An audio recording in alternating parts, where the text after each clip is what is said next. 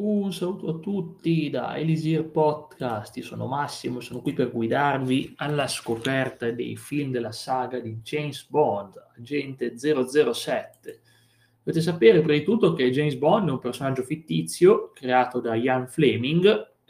ormai un'icona dello status quo praticamente inglese, ci ricorderemo tutti del suo modo di entrare, il suo modo di vestirsi elegante, la macchina, i suoi successi e anche e soprattutto le indagini, riuscire a salvarsi da situazioni dove nessun altro uomo sarebbe mai sopravvissuto. E prima del primo film, quello che conosciamo tutti come in Italia lo chiamano Licenza d'uccidere, in inglese si chiama Dottor No, eh, del 1962 con eh, Sean Connery, ci sono stati alcuni tentativi di portare, di portare il personaggio di James Bond perfino dal 1954, quando ci fu la serie antologica Climax, cioè ogni puntata ha una trama diversa, dove ci, c'era eh, Jimmy Bond, Jimmy Bond, ma è sempre lui comunque, interpretato da Barry Nelson, che è pure americano. Sapete che uno standard di James Bond è l'interpretazione di un attore britannico, non importa di quale parte della Gran Bretagna, ma che sia britannico. E ovviamente Gary Nelson non lo era, comunque sia. Eh, non erano, nessuno di questi è mai stato canonico, si hanno cercato di farli, ma non ci sono riusciti. Finalmente, dico finalmente, arriva l'accordo con la Eon Production, Eon Production che ha girato tutti i film canonici della serie, e appunto al, al controllo della serie dal 1962 hanno avuto alcuni problemi di licenze per alcuni, per alcuni praticamente particolari, nato saluto il buon coin che ci segue, cioè ad esempio, ad esempio la questione del, della, della, Spectre o Octopus, un film è Octopus, un film è Spectre, per questioni di licenza, comunque anche perché a volte non andava proprio d'amore d'accordo con la visione di Ian Fleming. Il James Bond ehm, dei film è un po' diverso, poi cambia anche molto da attore a attore, ad esempio abbiamo un Sean Connery, il primo interprete, di classe, forse un pochettino maschilista, per comunque il modo di fare, ma erano anche gli anni 60, eh, anche un po' diverso il modo di concepire l'ideale del, dell'uomo d'azione, era molto diverso, e appunto che usa e getta, va avanti, fa quello che deve e allo stesso tempo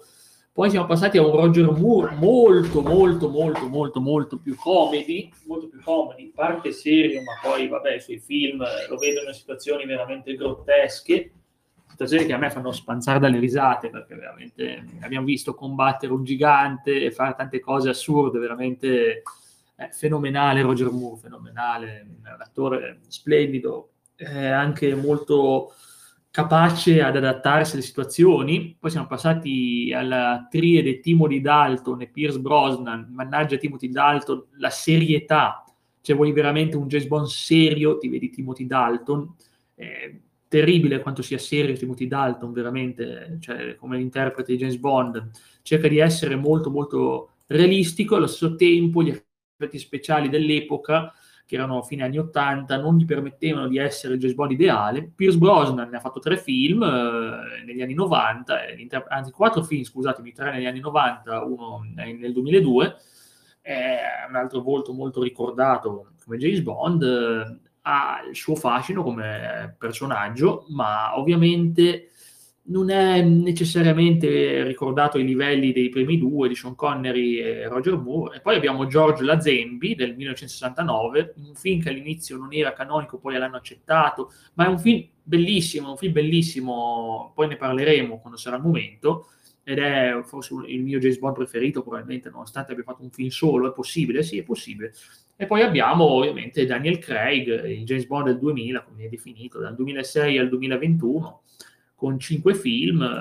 James Bond strepitoso, con dei direttori strepitosi come Sam, come Sam Mendes, eh, che sinceramente siamo veramente al top del top della gamma. Sam Mendes che ha diretto Skyfall e Spectre, cioè veramente siamo a livelli altissimi, a livelli altissimi. Eh, sicuramente ha avuto molte scene drammatiche, un James Bond che fa fatica a salvare la situazione, che fatica a salvare le persone, eh, non è la prima volta che viene ripreso questa tematica, perché è già successo con la Zambi,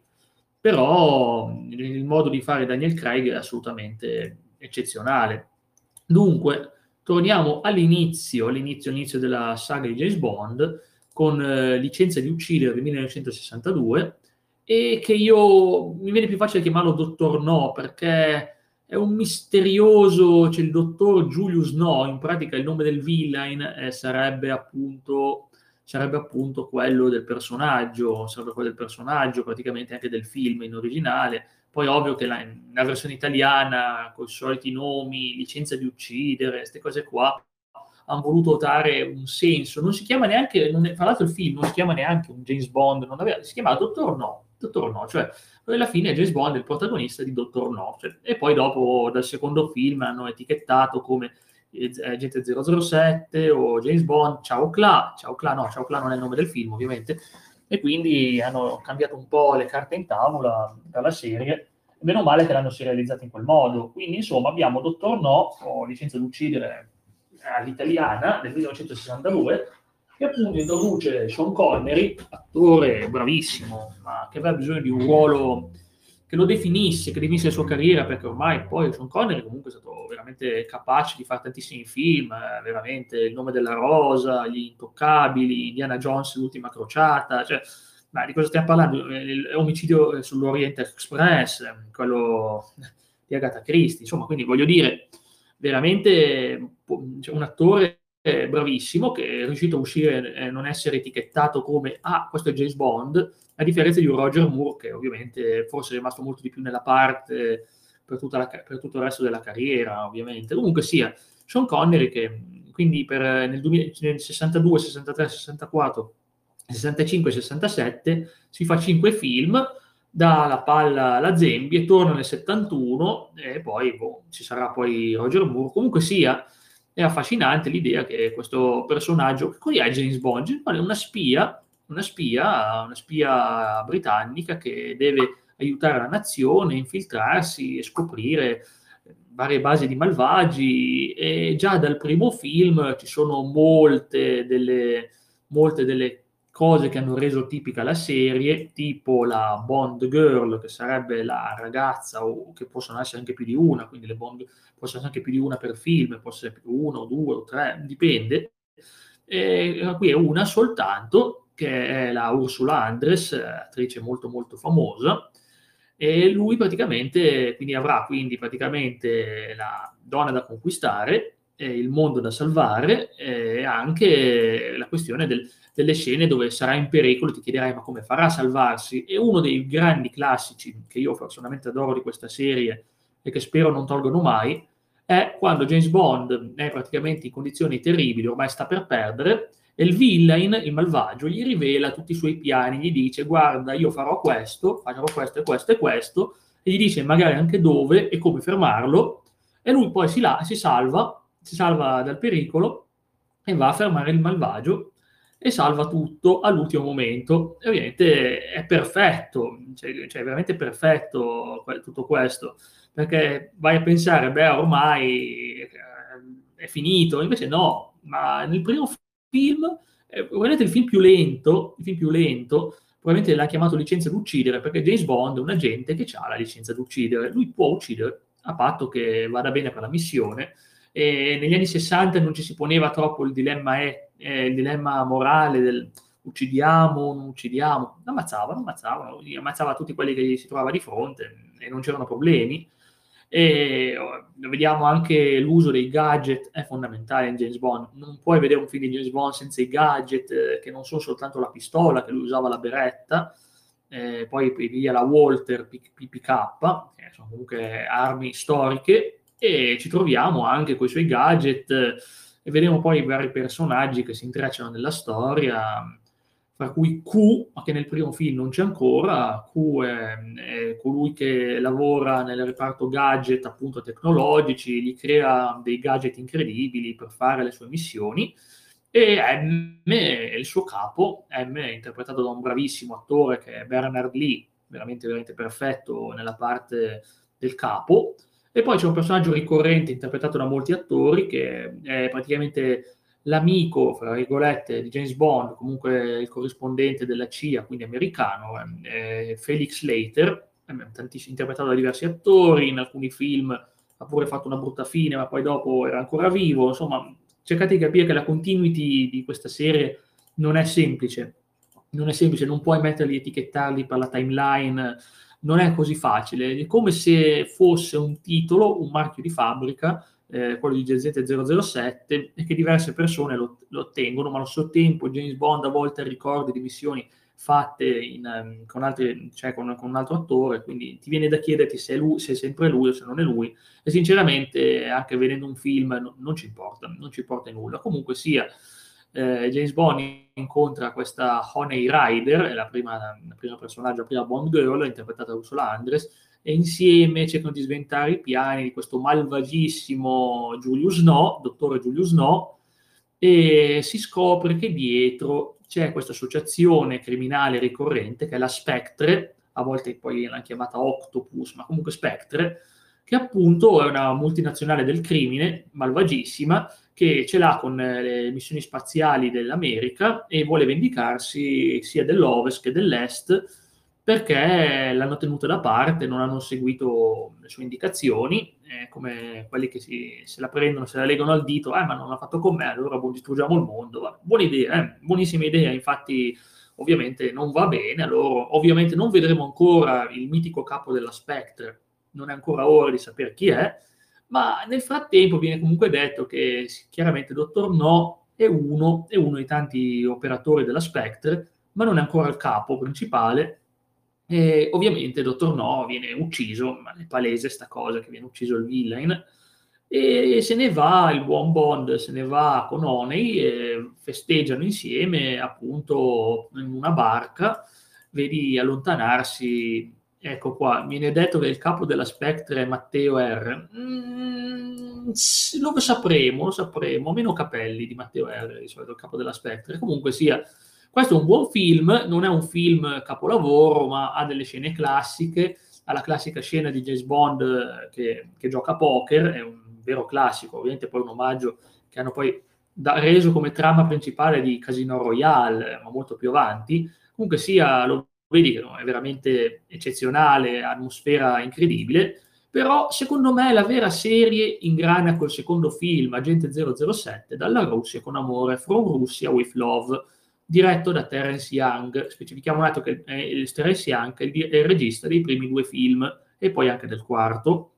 È un regista che ama il ritmo lento, non aspettatevi un ritmo, un'azione sfrenata, non aspettatevi emozioni da quel punto di vista, perché sono film spy movie, spy movie se volete vi, vi invito a seguire le, live sulla terminologia del cinema fatte dal buon Cla,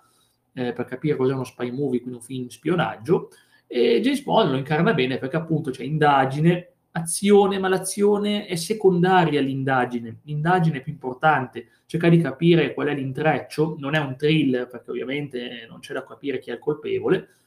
E intanto vediamo finalmente che c'è Ernest Stravo Blofield, il capo della Spectre, finalmente compare in scena e affida praticamente ai numeri 3, numero 2, numero 1, e allora era, il dottor No era il numero 0 ovviamente, quindi in pratica la Spectre va avanti nella sua manipolazione misteriosa di tutto ciò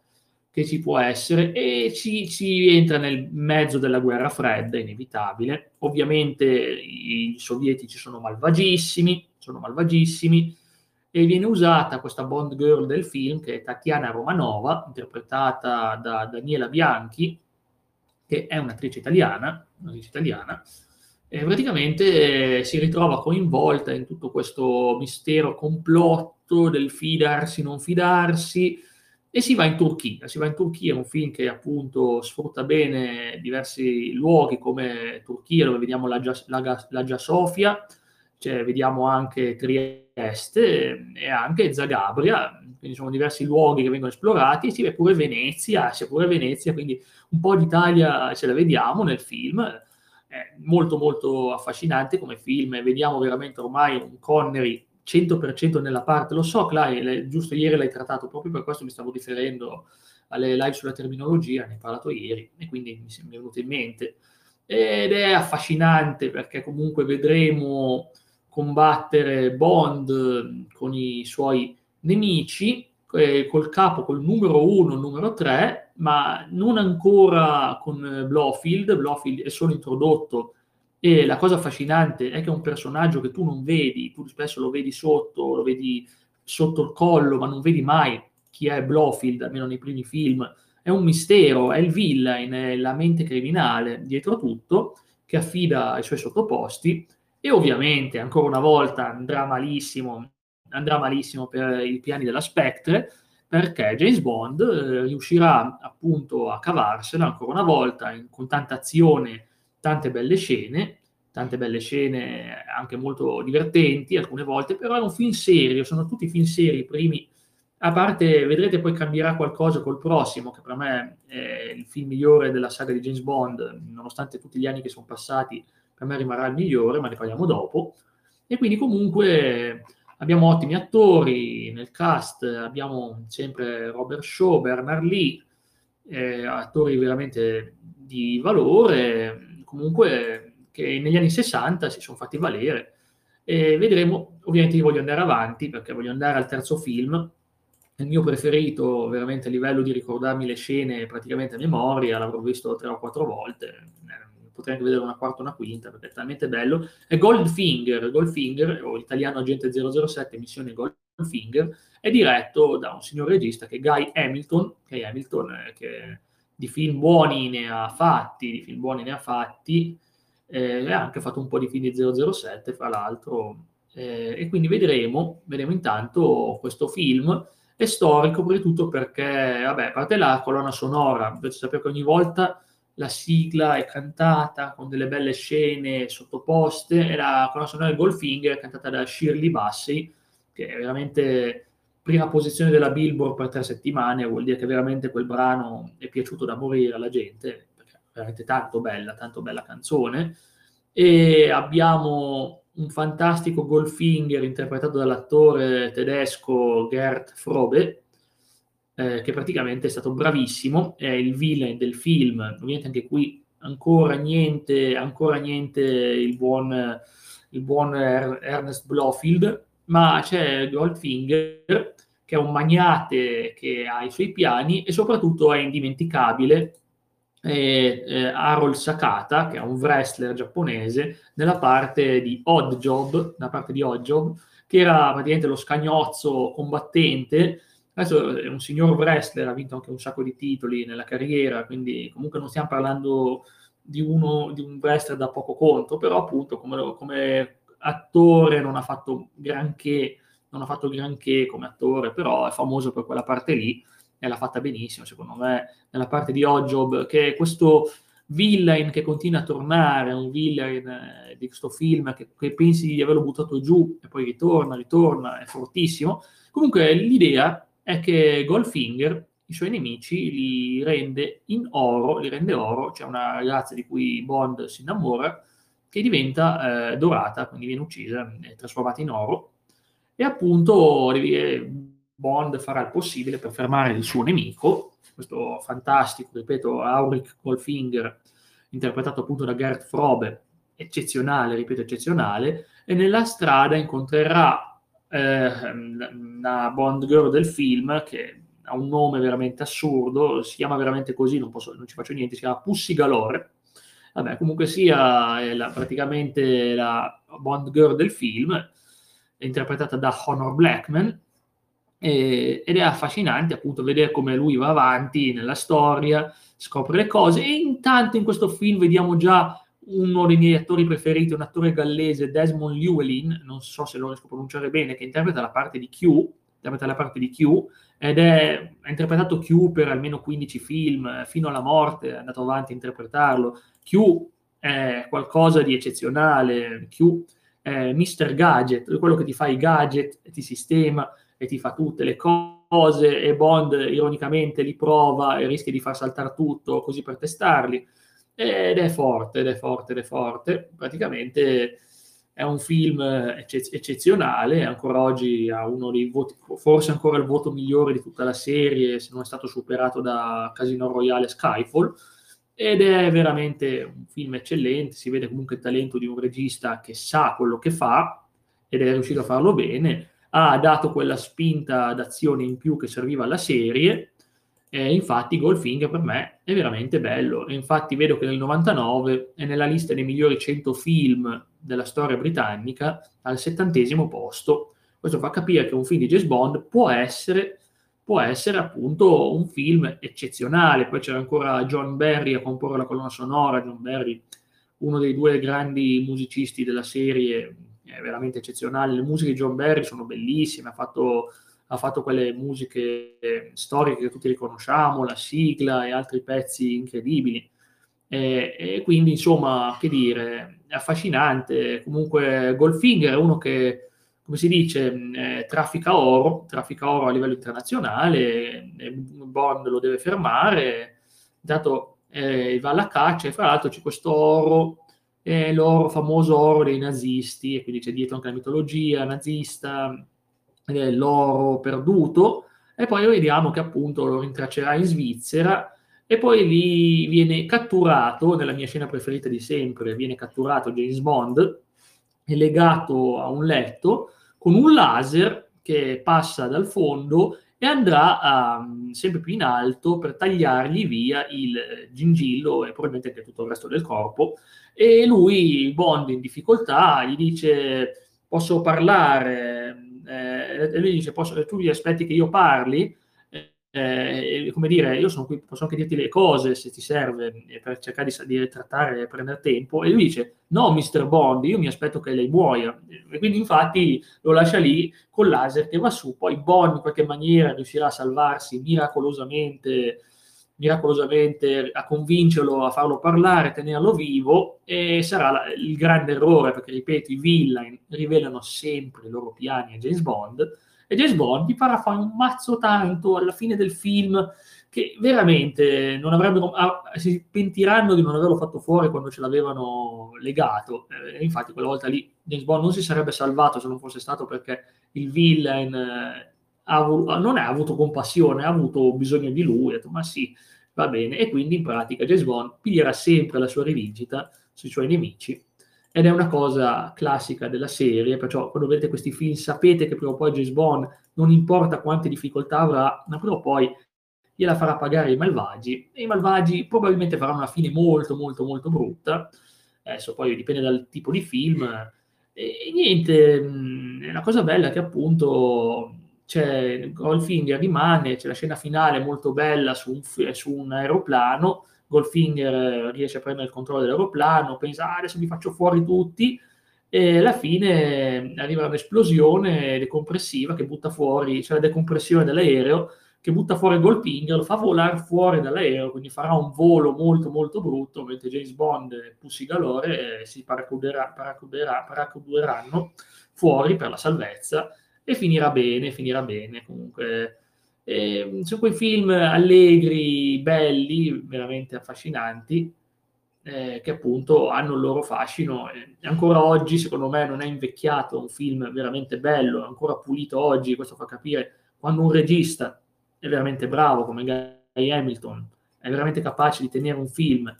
a livello affascinante, questo è buono. Ancora oggi ne trattiamo ancora uno di film, prima di passare ad altri film diversi, perché ne facevamo uno all'anno, ai tempi ne facevi uno all'anno, la post-produzione era veramente scarsa, erano film girati sul set, quindi veramente non c'era da chiedersi, oh mio Dio, come fare adesso? Si riusciva, si riusciva benissimo, eh, questo fa capire appunto quanto non fosse un problema girare questi film uno all'anno, fino dal 62 al 65 ce l'hanno fatta. Il prossimo film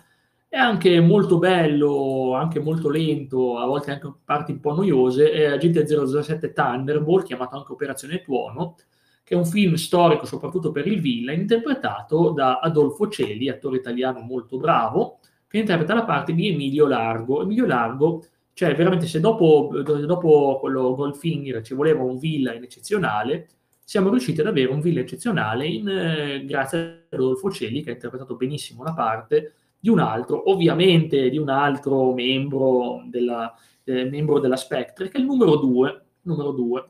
è appunto Emilio Largo, che ha un progetto molto molto delicato e sottile, cioè di rottare de- due bombe atomiche e tenere in pugno la Nato per chiedere un riscatto, ma perché no? Perché non usarle anche e distruggere mezzo mondo e far scattare una guerra nucleare? Perché no? Se l'aspetta, sono malvagi, eh, non hanno grossi problemi a far scattare questo tipo di guerre. Eh. E quindi Thunderbolt si basa dietro questo pretesto e ovviamente capite che questa è una cosa urgente, non stiamo parlando di uno che traffica oro, qui stiamo parlando di una persona che rischia di farti distruggere la Terra e farti provocare una guerra nucleare fra, fra il mondo occidentale e l'Unione Sovietica e questo qui non c'entra nulla con l'Unione Sovietica, infatti questo qui ha anche parlato un italiano, Emilio Largo, quindi è un italiano che si sta divertendo a distruggere, a distruggere il mondo in un certo senso. E, e qui, e qui sto film, io non so, qui è tornato di nuovo a, a dirigere Terence Young, per qualche strana ragione questo di nuovo è tornato a fa- affascinarsi per il, è affascinatissimo dalla, dall'acqua, perché qui c'è non so quante scene sott'acqua ci sono, scene sott'acqua che ci sono in questo film di gente che fa sub e si immerge e porta casse e James Bond che si immerge e deve infiltrarsi nella nave. Sono scene tipo che durano 20 minuti e non finiscono più di, di tutte sott'acqua senza, senza, parlato, soltanto con una bellissima musica sottofondo, perché come già detto John Barry è un, è un musicista fenomenale. Eh e infatti anche le musiche di, le musiche di Thunderbolt sono estremamente belle, se recuperate la colonna sonora sentirete dei pezzi veramente incredibili. E invece qui abbiamo come Bond Girl, abbiamo Dominique Domino Derval, Domino comunque chiamata Domino, che appunto anche quella parte da villain, poi si converte, viene convinta da James Bond, fa dalla parte della cosa giusta e comunque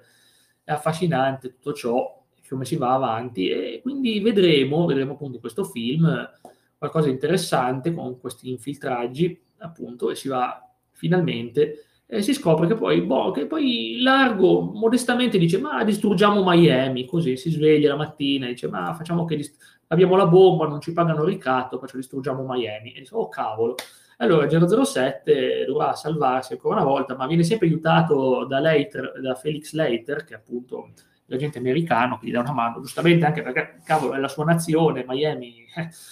è lì da quelle parti, non è che puoi distruggerla tranquillamente. Eh.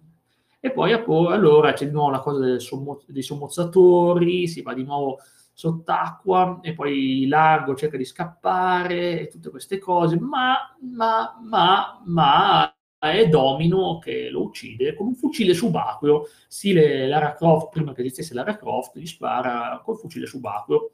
E questo film sicuramente ha avuto un'incredibile influenza anche sui videogiochi e su tanto altro, su tante opere, perché comunque a livello di immagini è bello da vedere, è veramente tanto bello. Comunque sì, molti dicono, eh, però un film è eccessivamente lungo. Sì, è lunghissimo, un film da 130 minuti, che secondo me non c'era bisogno di fare film di oltre due ore di James Bond, però è un film estremamente lungo, dove ci sono scene, come già detto, che si protraggono per 20 minuti, ma secondo me vanno benissimo, vanno benissimo e comunque è un bel film, non è bello come gli altri, ma comunque voglio dire, Sean Connery, ripeto, entra sempre nella parte in maniera perfetta, non ha mai sbagliato, almeno in questi primi film, non è mai sembrato fuori luogo, ma proprio mai, e allora abbiamo appunto un Sean Connery fenomenale per questi quattro film, Ovviamente la mia raccomandazione, vabbè, il primo vale per valore storico, ripassando, il primo Dottor No o Licenza d'uccidere vale per valore storico,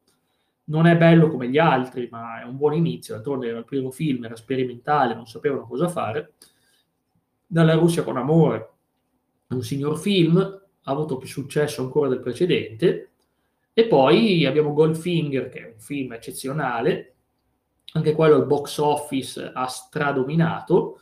e abbiamo Thunderbolt che ha fatto ancora meglio, l'attore ben sponsorizzato e tutto. Ovviamente direi che Goldfinger è il migliore di questi film, Thunderbolt è molto buono, ma anche della Russia con amore. L'ultimo di questi quattro a livello qualitativo è proprio il primo, anche se ha delle scene storiche. Alla fine questo getta le basi e gli altri poi le sviluppano meglio. Quindi per oggi mi fermo qua con questi primi quattro film, la prossima volta andremo a vedere da, eh, dal prossimo film della serie che si vive solo due volte e poi vedremo anche le, il brevissimo excursus di George Lazenby, in uno dei migliori film, purtroppo sottovalutato perché non c'era Sean Connery. Dirà, ma non c'è Sean Connery, quindi chi se, chi se lo vede? Eh, invece hanno fatto malissimo perché è un film bellissimo. E vedremo, e poi torneremo ancora a Sean Connery. Per, e vedremo un po'. Voglio dire, è veramente interessante la situazione. perché poi ci sono i film ufficiali, i film non ufficiali, quindi comunque ci sono i film non canonici, e c'è anche stato il periodo della battaglia fra Roger Moore e Sean Connery, Roger Moore e Sean Connery, cioè Never Say Never Again dell'83 di Sean Connery, e c'era il Casino Royale di David Niven, oh mio Dio, quel film del 67 è veramente, veramente brutto, lo, penso di trattarlo la prossima volta, perché era a confronto con Si vive solo due volte, e ci troviamo questo film rivale David, con David Niven a interpretare James Bond, che si chiama Casino Royale, è un film brutto, è un film veramente non, è, non, ha, non, non vale confronto e quindi ne parleremo poi la prossima volta. Grazie a tutti, ci vediamo alla prossima puntata di Lisir Podcast. Ciao!